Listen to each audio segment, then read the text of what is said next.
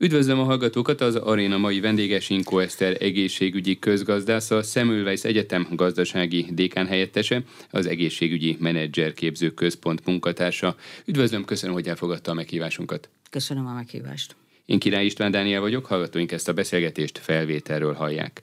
A kórházak finanszírozásáról, a várólistákról, a béremelésekről, az ellátásról és a változásokról is beszélgetünk a következő órában, de mielőtt a gyógyításról lenne szó, a könnyebb összehasonlíthatóság érdekében kezdjük azzal, hogy mennyit költünk egészségügyre, gyógyulásra évente itt Magyarországon az állam, illetve a betegek.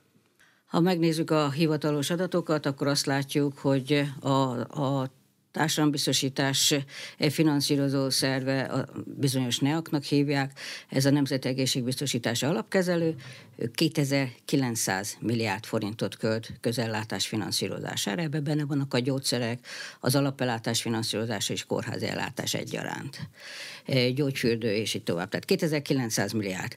Ehhez képest a betegek egy 1200 milliárd forintot tesznek ehhez hozzá, ha megnézzük a, a statisztikákat, akkor azt látjuk, hogy a, az egészségügyi kiadásoknak körülbelül a 68% az, amit az állam finanszíroz, és 32% az, amit a betegek tesznek hozzá különböző magánforrásokból. Ez mehet persze zsebből, ez mehet egészségbiztosításon keresztül, ez mehet egészségpénztáron keresztül, tehát sokféle úton, módon lehet finanszírozni egy szolgáltatásokat. Mindenesetre 32% az nemzetközi összehasonlításban meglepően magas, tehát nemzetközileg a 20% körüli az, ami vagy legalábbis az unió átlag az 20% körül, ehhez képest azt látjuk, hogy a Magyarországon az egészségkiadások több mint 50%-a nagyobb hányadát finanszírozzák a betegek. És miből adódik ez? Tudjuk-e? Több gyógyszert vásárolnak? Nem vagy? feltétlenül. A, a, a gyógyszerfronton például a, a, a TB által támogatott gyógyszerhányad az csak 40 valahány százalék, ehhez képest az unió az 10 százalékkal több arányban úti átlaga, az 10%-kal több nagyságrendű támogatást biztosít a gyógyszerek kiváltásához az állampolgároknak, tehát az sok tekintetben nagyon is alulfinanszírozott az egészségügy, ilyenkor is látszik. Ha azt mondjuk, hogy GDP arányosan hogy néz ki az egészségügynek a, a kiadása, kiadás szerkezete, akkor azt mondhatjuk, hogy 6,4% pont ma, amit elköltünk egészségügy finanszírozására megtermelt eh, nemzeti eh, eh, termékből, és ez bizony nagyon alacsony most már, tehát korábban 2% ponttal voltunk lemaradva az uniós átlagtól, most már 3,5 kal le vagyunk maradva. Ha ezt forintosítani akarnánk, akkor ez több mint 2000 milliárdot kellene hozzátenni.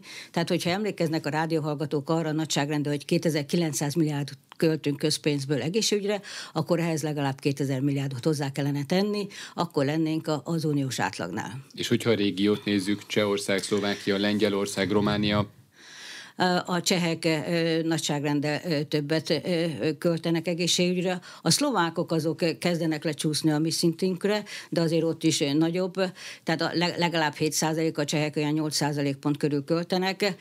A Románia az, az azért picit mögöttünk van, még Bulgária pláne, tehát nem állunk jól. Ezek szerint több pénz kellene, vagy az is megoldást jelenthetne sok problémára, hogyha a meglévő forrásokat jobban osztanánk el? Szerintem mind a, mind a kettőre szükség van. Biztos, hogy több pénz kell. Épp a minap volt a Kórház a konferenciája, ahol egy, egy sebész bemutatta, hogy a bérrendszeri beavatkozások esetében milyen technológiát használnak ők, pedig az ország egyik legjobb kórházáról volt szó, és az ország egyik legjobb hasi sebészéről volt szó, és ott ilyen 2500 forintos eszközökkel dolgoznak, miközben a világ 150-190 ezer forintos technikával rendelkezik, tehát ilyen eszközöket használnak az ilyen bél elzáródások vagy daganatoknak a kimetszésével kapcsolatosan. Tehát technológia szempontjából is komoly elmaradások vannak, és ugyanakkor látjuk, hogy a a, napi életben is e, a szakdolgozói bérek annyira alacsonyak ma már a piaci átlaghoz képest, hogy e, nagyon e, sürgős beavatkozásra kényszerülne a kormány. Egyelőre kormány csak július 1-től tervező szakdolgozóknak megemeli a bérét 18%-kal. Félek, hogy az kevés lesz, és félek, hogy későn. 2000 milliárd forint nagyjából, amit említett, el lehet, meg lehet azt mondani, hogy a 2000 milliárdból mire kellene költeni? Bérekre, akkor, ahogy említette, technikára, orvosokra, újabb személyzetre. Szóval mire kellene ezt a 2000 milliárdot elkölteni, hogyha rendelkezés állna holnaptól? Hogyha a holnaptól rendelkezésre állna, ugye az a kérdés, hogy van-e hozzá humán erőforrás, mert hiába rakok be a rendszerbe 2000 milliárdot, ha egyszer nincs kire költsem. Például nagyon fontos lenne, hogy az alapellátás orvosai mind a mai napig általában olyan fölállásba dolgoznak, a házi orvosok, hogy egy orvos, egy nővér, vagy maximum még egy asszisztens dolgozik ennél sokkal többen kellene, hogy dolgozzanak például a háziorvosi rendszerbe. Nyugat-Európában több helyét 6-7 ember segíti a háziorvosnak a munkáját, nálunk ez az egy, maximum másfél ember segíti, ez nagyon kevés. Sokkal több szolgáltatás lehetne az alapellátás szintjén nyújtani. Egyébként ezt tudja a kormány is, hiszen volt rengeteg modellkísérlet is ezzel kapcsolatosan, hogy hogyan lehetne bővíteni az elérhető szolgáltatásoknak a körét. Akár a praxis közösséggel? Így van, pontosan így van, praxis közösségek formájában, és egyszerűen egyelőre erre megfelelő forrás nem alokál a kormány. Úgy néz ki, hogy talán az év második felébe indul a, a helyreállítási alapnak egy újabb projektje, de hát azt látjuk, hogy nem projektekre lenne szükség, hanem inkább most már egy, standard finanszírozásra, hiszen a maga módszertan, hogy mit kellene csinálni, nagyjából megvan, néhány kísérletet érdemes még lefolytatni, de ott például, hogyha megerősítenénk, hogy milyen szolgáltatások legyenek elérhetők gyógytornától kezdve, a, a, a, gyakorlatilag nagyon sok esetben megelőzhető érezhetnénk azt is, hogy fölöslegesen szakrendeléshez forduljanak a szakrendelőhöz forduljanak a betegek, mert hogyha olyan gárda dolgozik a, a háziorvos környékén, például a bőgyógyászathoz, sebészeti beavatkozásoknál, például nővérek nagyon sokat tudnák segíteni, hogy, hogy hogyan kell a sebet újra kötözni, stb. Mi, mi, milyen plusz szolgáltatást lehetne nyújtani diabetológiától kezdve, hogy olyan nővérek ott lennének, akik értenek ahhoz, hogy a cukorbetegeket hogyan kell gondozni. Aranyat érne már is a cukorbetegség sokkal kevésbé lenne súlyos következményekkel járó, mint ami ma. Tehát, hogy igenis van létjogosultság annak, hogy oda vigyünk egy szakembert, akár máshonnan is, akár a szakrendelőkből is próbáljunk próbáljunk, hogy, hogy próbáljuk meg, hogy társuljanak a, az alapellátás orvosaival. Ugye ez, ez nem a praxis közösség, ennek egy másik technológiája, más elnevezése, úgy hívják csoportpraxis, de hogy ezekre szükség lenne, a kórházon kívül ellátórendszert nagyon meg kellene erősíteni, vagy ott otthoni szakápolás. Tehát még mindig a kórházon kívül ellátórendszernél tartunk, otthoni szakápolásra nagyon nagy szükség van, hiszen a betegek otthonukba tudnak maradni, és jön, aki szakszerűen ellátja őket, akár műtét után, akár hogyha, hogyha egyéb komolyabb problémáik van. És ez olcsóbb lenne? Költséghatékonyabb lenne, mint kórházban sokkal. tartani Igen, valakit? például otthoni szakápolás összesen 8 milliárdot költünk, nagyon kevés évek óta 5-6 milliárdot költöttünk, erre ennek a duplájára lenne szükség, és, és egyszerűen valamiért a politika rövidlátó, és csak kórházakban gondolkodik, a magyar egészségügy egészségtelen kórházcentrikus. És hogyha, bocsánat, hogyha 8 milliárd helyett 16 milliárdot költenénk, mennyit spórolhatnánk meg a kórházi kiadásokon? Hát, hogyha, hogyha, hogyha azt nézzük, hogy mennyien vannak fölöslegesen a kórházba, akkor több milliárdot, tehát bőve, bőven megérné az, hogy e, ide átcsoportosítsunk forrásokat, de persze hogy az a baj, az otthoni szakápolásba és másodállásba jönnek a nővérek kórházakból, ma már kezdenek elmaradozni, mert hogy a kórházban jobban fizetik őket, itt viszont a tarifákat nem emelték, ilyen tarifa alapon működik az otthoni szakápolás, finanszírozás a tarifákat nem emeli a, a, a NEAK, és innentől kezdve a, a rendszer bedugult, és, és nem megfelelő kihasználtsága. Pontosabban a kihasználtság az éppenségen magas, csak hogy nem, ne, nem tudja az összes igényt kielégíteni. Ezen, ezen változtatni kell. Vagy ugye van egy nagyon jó kezdeményezés, ami annak idején ilyen uniós forrás keretében jött létre az egészségfejlesztési intézetek, úgynevezett EFIK, amelyek a közösség egészségfejlesztést szolgálják. Sokáig azon vitatkoztak a, a szakértők, hogy egyenszilátságú szolgáltatásokat nyújtanak ezek az EFI irodák, e, mert volt, hogy nagyon jól működött, volt, ahol kevésbé. Ahelyett, hogy vitatkoztak volna, hogy egy országos hálózatot kellene képezni, van valami, de nem, nem, nem működnek életszerűen, és, és nem tudtak megfelelően belugolni a társadalomba. Ezeket kellene fejleszteni, és már is a kórházra háruló nyomást jelentősen tudnánk csökkenteni. Visszatérő pro- probléma a kórházak esetében a nemrégiben ismét rekordot döntő adóság. pedig rendszeresen konszolidálják a kórházakat, illetve az adósságukat, mégis mindig felgyülemlik, és úgy tűnik, hogy mindig, mindig folyamatosan egyre több. Mi ennek az oka? Természetesen most volt egy energetikai válság, többet kellett fizetni az áramért, a gázért, nagyon sok mindenért, de mégis az előző években is azt lehetett látni, hogy hiába fizetik ki az adóságot, akkor is felgyülemlik újra rengeteg kiadás. Hát, hogyha a, a, a kórházi adóság keletkezésének okát nem szüntetjük meg, akkor értelemszerűen a kórházi adóság újra keletkezik. Ez a helyzet itt is, hogy e, gyakorlatilag az, hogy mennyit fizetnek a beavatkozásokért a kórházaknak, e, a TB mennyit fizet, ez a bizonyos NEAK nevű szervezet mennyit fizet, akkor aztán, hogyha összehasonlítjuk a képződő költségeket és ahhoz képest, hogy mennyi bevétele van, akkor is szignifikáns eltérés van. Tehát gyakorlatilag a fölmerülő költségeket, kiadásokat nem finanszírozza a finanszírozó, egy, egyébként nem, a finanszírozót kell tekintetbe szidni, hanem, hanem a, a, a, a, a kormányt, mert hogy nem alokál elég forrást arra, hogy kifizessék megfelelő színvonalon a kiadásokat. Ezért mindenki mesterségesen lenyomja, a, kép, megpróbálja lenyomni a kép képződő költségeket is, de nem tudják tovább vinni, és ezért folyamatosan újra termelődik. Ugye Magyarországon a, a, a, a, az akut ellátásban úgynevezett HBC típusú finanszírozási logika van, ezt szerintem már a rádióhallgatók többször hallhatták a különböző szereplőktől, ez azt jelenti, hogy úgynevezett eset általány finanszírozás van. Tehát minden egyes e, e, e, beavatkozás esetében valamilyen finanszírozási tétel hárul, hárul mellé ezt kód karbantartással és költségfigyeléssel megfelelően ábrédelni kellene évről évre. Ez nem történik meg.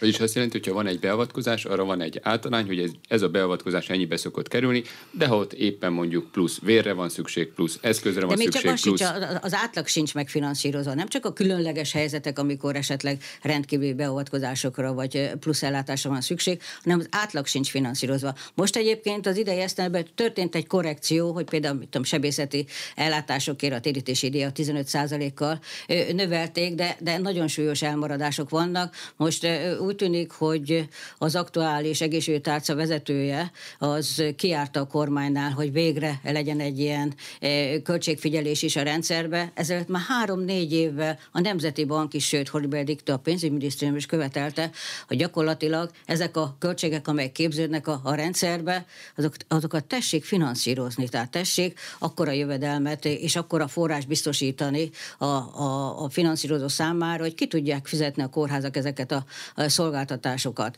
Nyilván, hogy, hogy a kórházak egyébként menedzsment szempontjából nem egyformán teljesítenek. Vannak jobban menedzselt kórházak, és vannak rosszabbul menedzselt kórházak. Van hogy olyan... lehet jobban vagy rosszabbul menedzselni egy kórházt? Mert betegként azt látom, hogy bemegyek, van egy beutalom, befekszem az ágyba, ott megműtenek, kezelnek, utána hazamegyek. Most akkor gyorsabban hazaküldenek, vagy gyorsabban megműtenek, vagy hát sürgetik, hogy gyógyuljon már meg, mert haza kellene menni? Hát, Persze egy kis túlzás. Igen, ez, ez, ez, szerintem is egy, egy picit, picit túlzott reakció Csak lenne, hogyha sürgetnék az embert. Beteg szempontjából nem mindegy, hogy, hogy milyen technológiával gyógyítják meg a, a, a betegeket. Vannak olyan technológiák, amelyekkel a műtét után három nappal már hazamehet a beteg. Ha egy korszerűtlen technológiát alkalmaznak, akkor, akkor 7-8-10 napig is ott tartózkodik. De ez kórház menedzsment ö, szempontból jön elő? Ha ilyen műszerem van, ilyen berendezésem van, hát, így tudok műteni? Világos, de hogy éppen ez az, hogy a, tehát a kórházi menedzsmentnek az is a feladata, hogy megnézze, hogy az egyes osztályokon milyen műszerellátottságban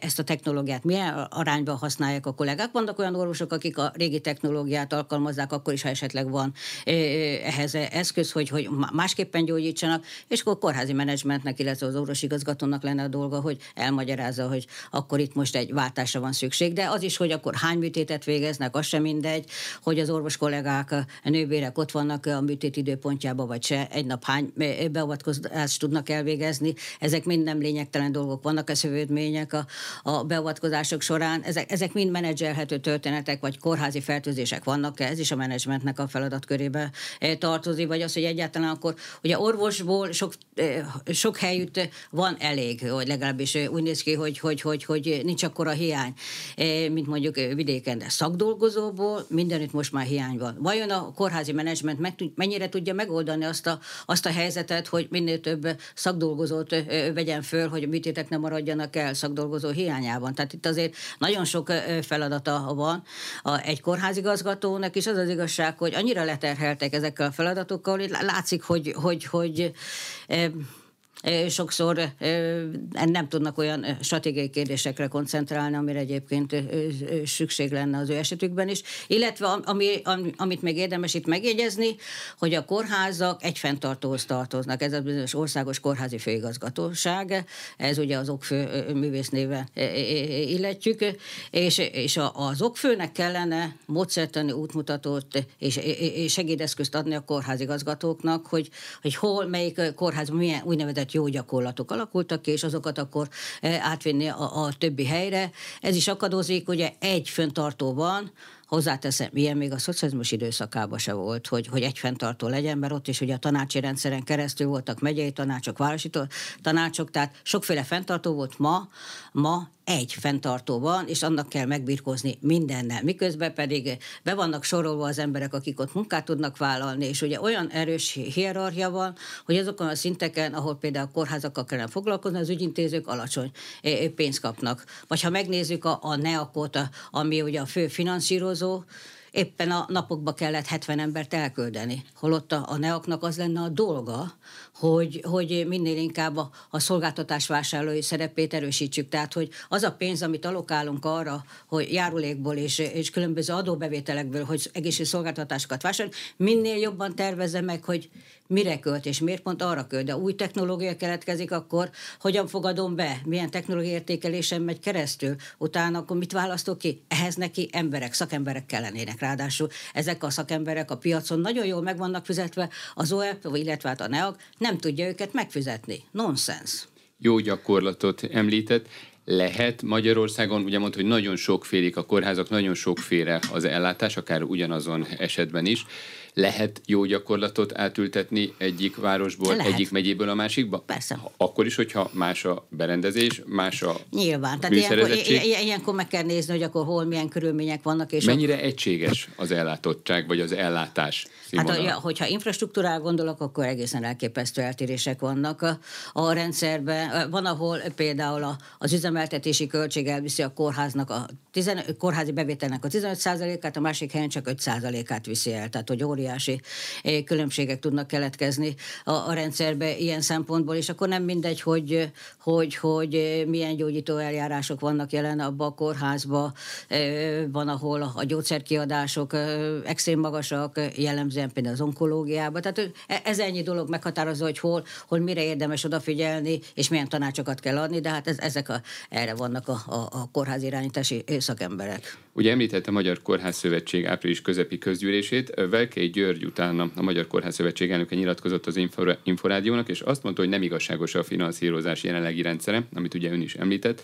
Azt mondta, hogy az érvényes finanszírozási szabályok nem egészen igazságosak, miután van olyan beteg, illetve ellátáscsoport, amiért kevesebb pénz jár, mint amit rákölt a kórház. Ez okozza azt is, hogy bizonyos ellátásokat mondjuk így szívesebben adnak a kórházak?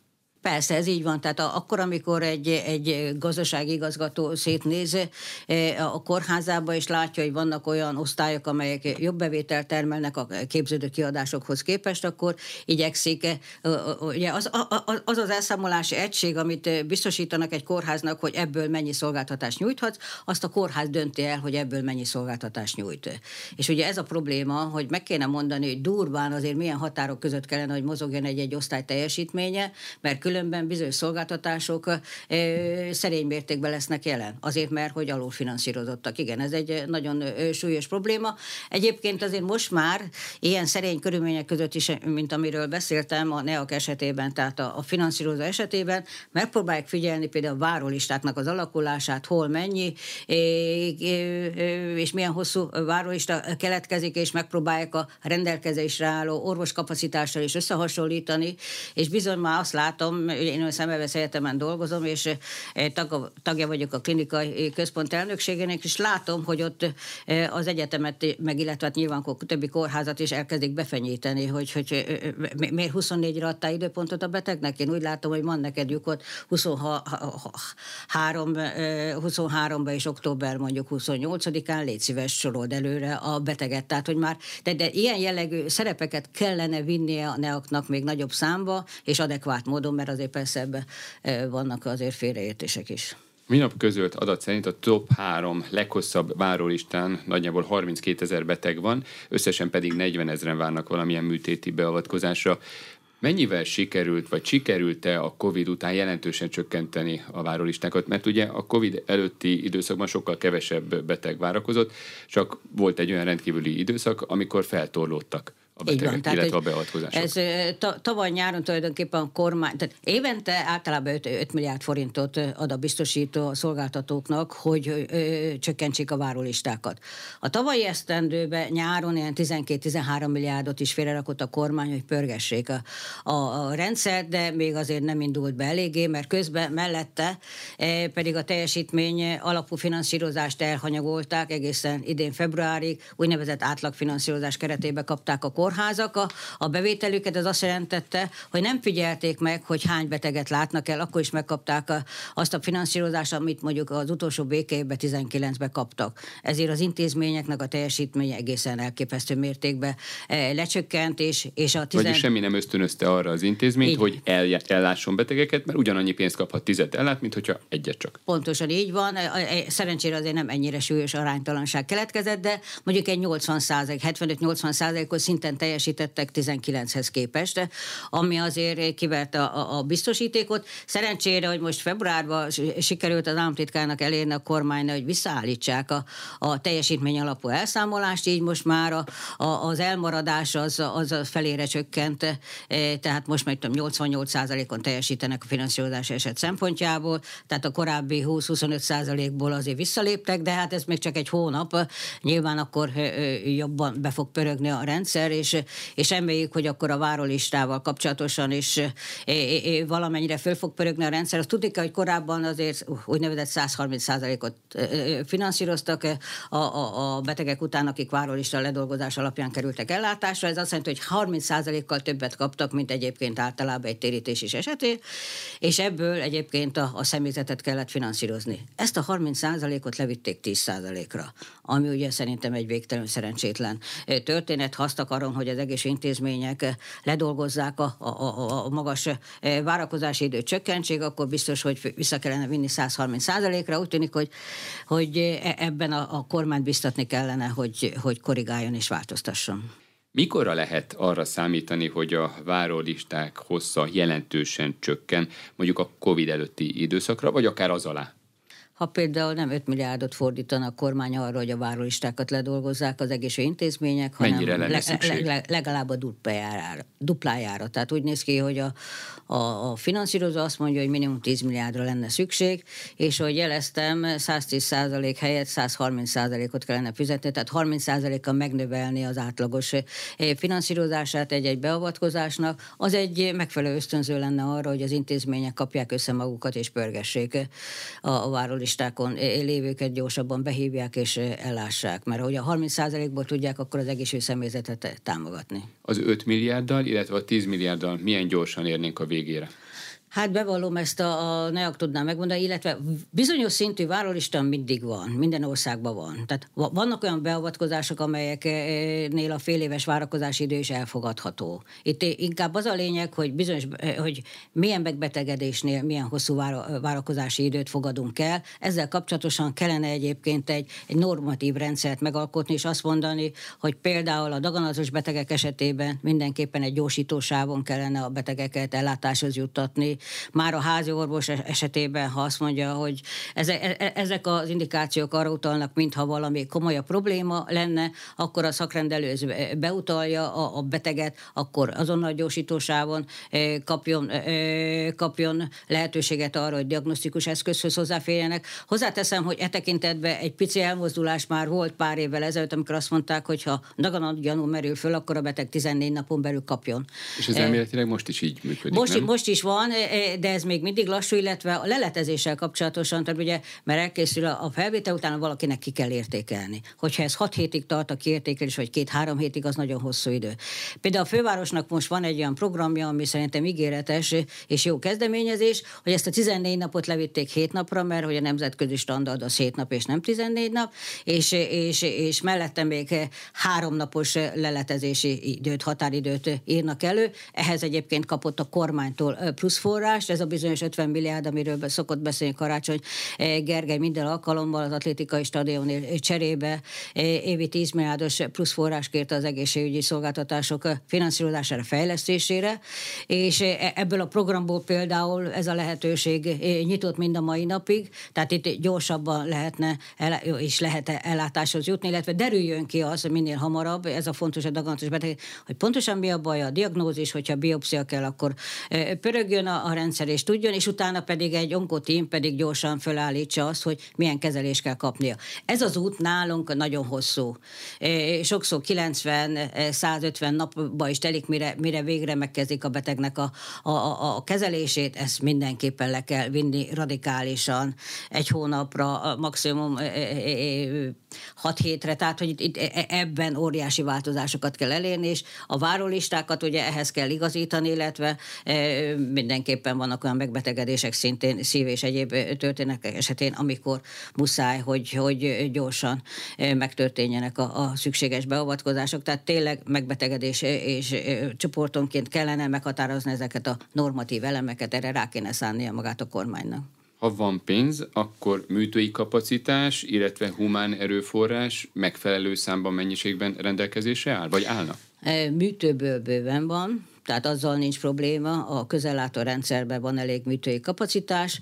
Humán erőforrás is van, ahol van, de sajnos nagyon sok helyütt például nem az orvosok képzik a, a szűk keresztmetszetet, hanem szakdolgozók, a nővérek, az anesteziológusok esetenként még mellé, úgyhogy itt, itt ebben kellene fejlesztés végrehajtani. Ha oda akar kiukadni, hogy akkor a magánegészségügy mennyire tudna ebbe a körbe belépni, akkor azt mondom, hogy azért inkább először fizessük meg a közellátásról dolgozókat úgy, hogy ne legyen kedvük elmenni a magánegészségügybe, csak egy szűk szegmensnek, és akkor viszont a közellátórendszer ahogy mondtam, a műtői kapacitások rendelkezésre állnak, és a humán erőforrás mellé lehetne tenni, e, az, az épp, egy jobb fizetéssel, akkor biztos, hogy e, nem kellene ilyen sokaknak a magánegészségügyhöz fordulni, mint ahogy most teszik. És akár a diagnózis felállításában, akár a várólisták rövidítésében nem lehetne az állami rendszer segítségére a magánegészségügy, akár átmenetileg? Az a probléma, hogy a magánegészségügy nem annyira végzi a beavatkozásokat, mint amennyit a, a közszolgáltatásban résztvevő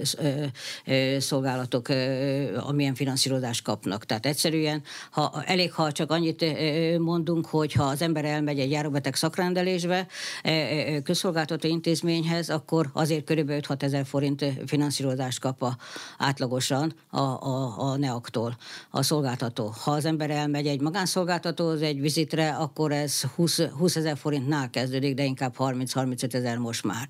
Arra nem beszélve, egy tétprotézis, egy csipőprotézis mennyibe kerül, ilyen 800 ezer forintot körülbelül fizet az állam ezért a szolgáltatásért, még hogyha elmegyünk magánegészségügybe, akkor ez, ez két, millió, két millió környékén kezdődik, de három-három és félre is fölszögig attól függően persze, hogy milyen, milyen típusú protézis beépítésére van szükség. Tehát, hogy itt nagyon komoly árképzési különbségek vannak, ezért nem tudom elképzelni, hogy a magánszolgáltatók ezen az áron hajlandók lennének ebbe kapcsolódni a rendszerbe. Mert ezen az áron, amit a, a, ma fifizet a, a finanszírozó a szolgáltatóknak, ezen az áron bevállalják, akkor jöjjenek, mert hogy nyilván kellemesebb körülmények vannak, és, és sok tekintetben biztos jobb, nem is, ez, ez nem jó kifejezés.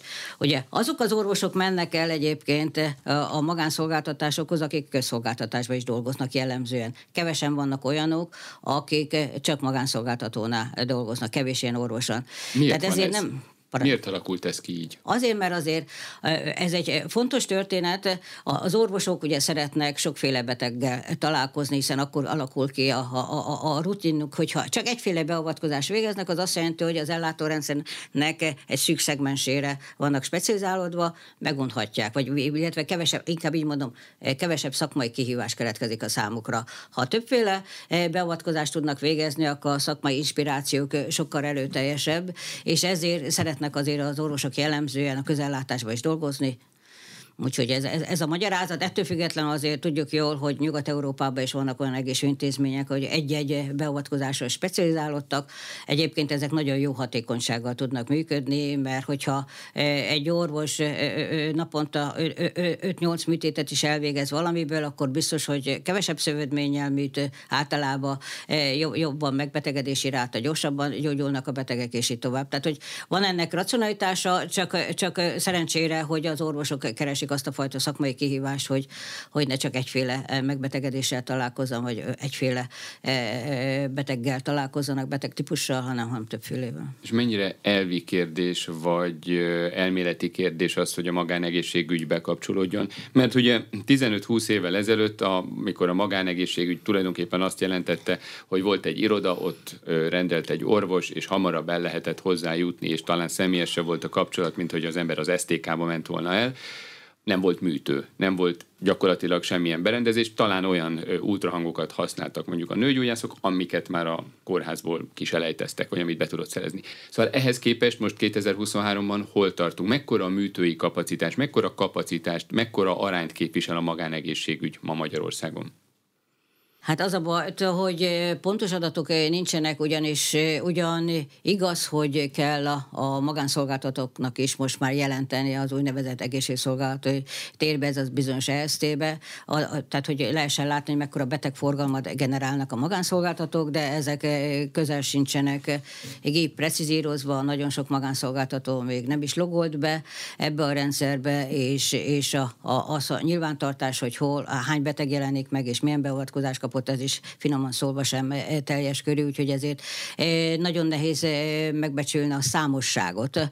A nagyságrendeket, hogy körülbelül lehet látni, hogy az elmúlt évek során a magánszolgáltatóknak a betegforgalmi adataik 20-25 százalékkal növekedtek, és bevétel tekintetében is ugye nem is 20-25 százalékkal, annál többel is növekedett, tehát a magánszolgáltatók mostanában tarolnak, különös, hogy a Covid idején, amikor be voltak zárva közellátó szolgáltatók, akkor a magánszolgáltatók felé fordult mindenki, és ráadásul úgy tűnik, hogy azért meg is szokta, hogy oda megy, hogyha az anyagi helyzete megengedi, hogy kifizesse a szolgáltatást, akkor szívesebben mennek oda egyértelműen a, betegek. De hogy körülbelül ez hány százaléka, a, azt lehet, mintha, mintha olyanokat mondanának, hogy fővárosban például a szülések száma az, az, az úgy néz ki a köz a, a magán viszonylatában, hogy mintha, mintha 25 százalékot már elvinnének a magánszolgáltatók. Sőt, volt olyan hír is időnként ilyen is napvilágot lát, hogy ez egyharmada ma már ott történik. Tehát, hogy, és mondjuk ez az egyik legnépszerűbb terület, ahova fordulnak az állampolgári követek kismamák, hogy, hogy kapjanak személyre szóló szolgáltatást. Ugye ezért, ezért is kellemetlen a történet, hogy a kormány megtiltotta, hogy orvosválasztás legyen a, a, a közellátó rendszerben, illetve az alapellátás szintjén, az háziorvos szintén az, az megmarad, de hogy egy kismama ugyan választhat most is szó, szó se róla szolgáltatót, de az orvos akkor nem fogja fölvállalni, hogyha nincs mellette olyan plusz térítés, amiért neki megéri éjszaka is bejönni, tehát vagy megszakítani a horribiliktől akár a szabadságát is. Tehát, hogy ez, ez, ez egy másfajta elköteleződés, ezt tudomásuk kellett volna venni a kormánynak, hogy biztosítani kellene többletfinanszírozásért cserébe, vagy térítési díjért cserébe az orvosválasztás lehetőségét a közellátó rendszerbe. Akkor rengeteg feszültség megoldódna, és ilyen tömegek nem áramolnának a, a magánellátásba. Ugye, ugye említette a béremelést, a bérfejlesztés, a belügyminisztérium júliustól egységesen, mint ön is mondta, 18%-kal tervezi az alapbér emelését az ápolóknak és a nem gyógyító területen dolgozóknak is, és ugye ezt 2024 márciusában folytatják, hogy pontosan mekkora összeggel azt majd a későbbiekben állapítják meg. Az orvosok bére legutóbb január elején emelkedett, Hol tart most ez a folyamat? Mit lehet mondani regionális összevetésben, nem feltétlenül Nyugat-Európával vagy Angliával összevetve, hol tartunk a bérekben? Hát nem biztos, hogy, hogy érdemes sokkolni a kedves rádióhallgatókat. Egy orvos ma már, amikor több mint 40 éve dolgozik a területén, 2,4 millió forintot kap, ez bruttó, bruttó összeg, és mellette még azért tud másút is. Tehát ez a főállású helyén kapja meg ezt az összeget, és mellette még dolgozhat magán szolgáltatóként is, vagy elmehet a másik közszolgáltató intézménybe akár ügyelni, helyettesíteni bármi. Tehát, hogy egyáltalán nincsenek rosszul megfizetve az orvosok. Ugye annak idején, jól emlékszem, az orvosi kamara azt kérte a kormánytól, illetve a miniszterelnöktől, hogy, hogy az osztrák bérek 50%-át érje el. Tehát valami ilyesmire emlékszem, ilyen nagyságrendre. Ez nyilván persze ez folyamatosan karba kell tartani. Mellette a nővéreknek a, a bére valamikor úgy nézett ki, hogy az orvosi béreknek e, durván, a, durván a felét tették ki. Most ez az arány, ez 20 valahány százalékos, tehát körülbelül e, negyede, e, ami, ami mindenki szerint rettenetesen e, alacsony. Ezt akarja az államtitkár fölvinni egy 37 százalékos átlagos range illetve az is egy jó kezdeményezés, hogy ha valaki diplomás ápoló, akkor magasabb hányadot kapjon, mint azok, akik nem diplomásak, és a, a diplomás ápolók esetében pedig szeretné az államtitkár elérni, hogy 50%-a legyen az orvosi béreknek. Ez már egy, egy látványosabb javulást eredményez, illetve ösztönözni az ápolókat arra, a szakdolgozókat, hogy menjenek és, és MSZ-t vagy BSC-t szerezzenek, amivel utána nagyobb kompetenciát, kompetenciát kellene persze kapniuk a, a gyógyítás során. Az osztrák béreket említette, az 50%-ot elértük már? Bevallom, ezt így, így nem néztem utána, de gondolom, mert tekintetben azt lehet látni, hogy az orvosi kamara meglehetős agilis, tehát nem aggódom azért, hogy, hogy itt komolyabb elmaradás lenne. Hogyan hatott az elvándorlásra a béremelés, az elmúlt évek béremelései? A Magyar Kórház Szövetség többször említett konferenciáján a kórházi főigazgatóság egyik vezetője mondta, hogy ugye a 2012-es 1100-os 1100-as csúcshoz képest, amikor legalábbis hatósági bizonyítványt kértek az orvosok, amelyel külföldön praktizálhatnak, Tavaly ez a szám 789 volt. Más kérdés, hogy ebből 367 külföldiként itt tanuló ember volt, aki kérte ezt a bizonyítványt. Hol tartunk most az orvos, illetve akár az ápolók, a szakápolók elvándorlásában, illetve akár pályamódosításában? Ha azt kérdezi, hogy az orvosi béremelés állította-e meg a külföldre e, elszerződést, akkor válaszom az, hogy nem, már korábban megállt e, ez a tendencia. Akkor, amikor a magánegészségügy kezdett így megerősödni, akkor az orvosok e, már úgy is megtalálták a saját, szám, a itthon dolgozó orvosok úgy is megtalálták a saját számításokat, hogy elmentek a magánegészségügybe dolgozni.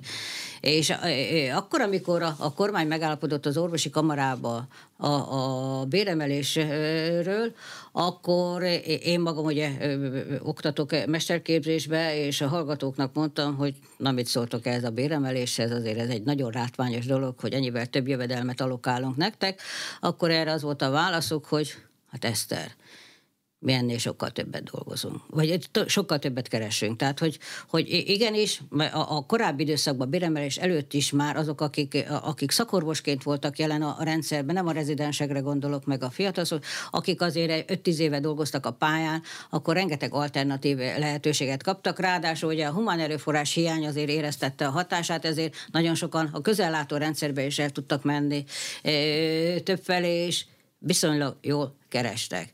És ez tulajdonképpen kiderült 2021 tavaszára, hogy az orvostársadalom egy része meglehetősen jól keres. Hogy ez hány százaléka volt akkor, ez, ez szerintem ilyen 20-25-30 százaléka biztosan jól keresett. Nyilván, hogy, hogy, hogy érdemes volt meg, tehát nem, nem azért szólnokolok erről, mert azt, azt gondolom, hogy túl vannak fizetve az orvosok, nem. Tényleg, tényleg egy, egy történelmi lemaradást kellett korrigálni a kormánynak, de ugye cserébe egyelőre azt nem kaptuk meg, hogy az orvosok pörgetik a rendszert, nem pörgetik a rendszert. Talán most lesznek olyan ösztönzők, bár etekintetben is azért sokszor az ember lamentál, hogy biztosan jó irányba nyúlt a kormány ez a kérdéskörhöz. Az ösztönzők, amelyek például, például az, hogy hány beteget látnak el, hány órát vannak a munkahelyen? Igen, ez, ez most már ugye elkezdett. Érthető a kormánynak az indulata a tekintetben, hogy megfizetik az orvosokat, és közben pedig nincsenek ott 8 órát. Ezért egy akciót fognak indítani. Én félek attól, hogy az orvostársadalom egy része el fogja hagyni a közellátórendszert emiatt. Ugye e, e, e, részben igaza van a kormánynak, tehát tényleg sok pénzt adunk erre, de ugyanakkor azért meg kell érteni, hogy az orvostársadalom is egy ugye szellemi közösség, itt autonómiára lenne szükség nekik is ahhoz, hogy, hogy kiteljesedjenek, hogy, hogy innováljanak. Ha, ha, ha, ha ez az egészségszolgálati jogviszony, amit, amit kapott az egészség cserébe a, a béremelésért, ez, ezt, hogyha ha, ha, a kormánynak ki kéne vezetni, mert ez úgy érzi az orvostársadalom, hogy lefullasztja őket. Tehát nem biztosítja nekik azt a mozgásteret, amiben jól, jól érzik magukat, és sokan egyébként ezért is mennek el, vagy fognak elmenni, pláne, hogyha egy ilyen e, fényképes igazolással kell beblokkolniuk majd minden nap, akkor úgy érzik, hogy börtönben vannak. Tehát, hogy figyelni kell arra a kormánynak, hogy olyan eszközöket alkalmazzon az orvostársadalom teljesítmények a növelésére, ami, amivel komfortosan érzi magát az orvostársadalom, mert hogyha elmennek máshova, akkor nem lesz, aki ellássa a közellátott betegeket. És ugye az egészségügyi átalakításról szóló törvény decemberi módosítása lehetővé teszi, hogy mert ugye, hogy hova jár be az orvos, hogy az állam átvegye az önkormányzati fenntartású szakrendelőket. Milyen érvek szólnak az önkormányzati, és milyen az állami fenntartás mellett? Én a járóbeteg szakrendelők esetében semmilyen érvet nem tudok arra, hogy miért érdemes az államnak átvenni. Hogy ezek az önkormányzati tulajdonban lévő intézmények nyújtják a, a járóbeteg szakrendelő szolgáltatásoknak az egynegyedét vagy, vagy egyötödét, ezek e, sok esetben e, tényleg tudnak adekvát szolgáltatásokat nyújtani. Nem minden esetben sikerül ez, de vannak helyek, ahol, ahol jó minőségben nyújtanak szolgáltatásokat, ráadásul az önkormányzatok rengeteg pénzt beletolnak, több mint 10 milliárd forintot beletolnak ebbe, hogy megfinanszírozzák azon kívül, amit az államtól kapnak ezek a, a szakrendelések. Elvenni tőlük, mert ugye azt gondolják, azt vélelmezik, hogy a, a, a, a humán erőforrás allokáció információt akkor, akkor tudatosabbá teszik, tehát ahol fölöslegesen vannak, úgy értelmezi majd a kormány, hogy fölöslegesen vannak orvosok vagy nővérek, akkor át tudják őket máshova csoportosítani, hogy ezt a célt szolgálna, vagy az eszközellátottságba is akkor egy arányosság elvét be tudják vinni. Ugye erre törekszik a kormány, hogy jobban hasznosuljon humán erőforrás az eszköz, nem vagyok biztos benne, hogy ez be fog következni, úgyhogy én magam nem támogatnám a kormány, és nem támogatom a kormánynak ebbeli próbálkozását, hogy a, az önkormányzatoktól elvegyék a, a járóbeteg szakrendelőket, mert ugye ebből az fog következni, hogy a kormány ezt a plusz 10 milliárdot biztos nem fogja belerakni a rendszerbe, mert nincs soha ennyi pénze. Hogy annak idején, amikor államosították az egész intézmények, a kórházakat 2010-ben, eh, előtte még 90 milliárdot költöttek az önkormányzatok, hogy akkor értéken egész intézmények szponzorálására. E, ezt a 90 milliárdot, illetve abból, hogyha azt mondjuk, hogy, hogy legalább a, a felét a, a kórházakra elköltötték, hát soha, soha sehol e, nem, nem, nem rakták be a működtetésbe. E, nem rakták bele.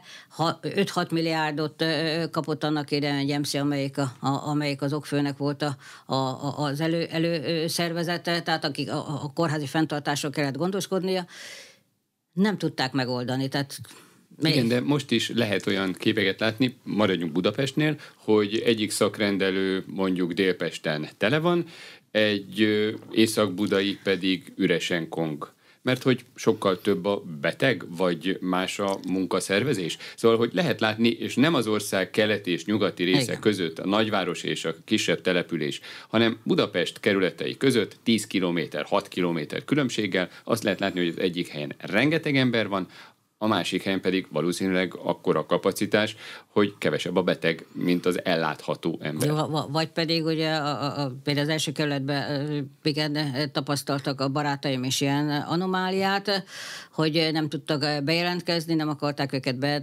beengedni, miközben kongott az ürességtől. Örülme hallom, hogy egyébként van, ahol meg nem ez a, a helyzet akár Már mennyire örül az ember, ha két órát vár.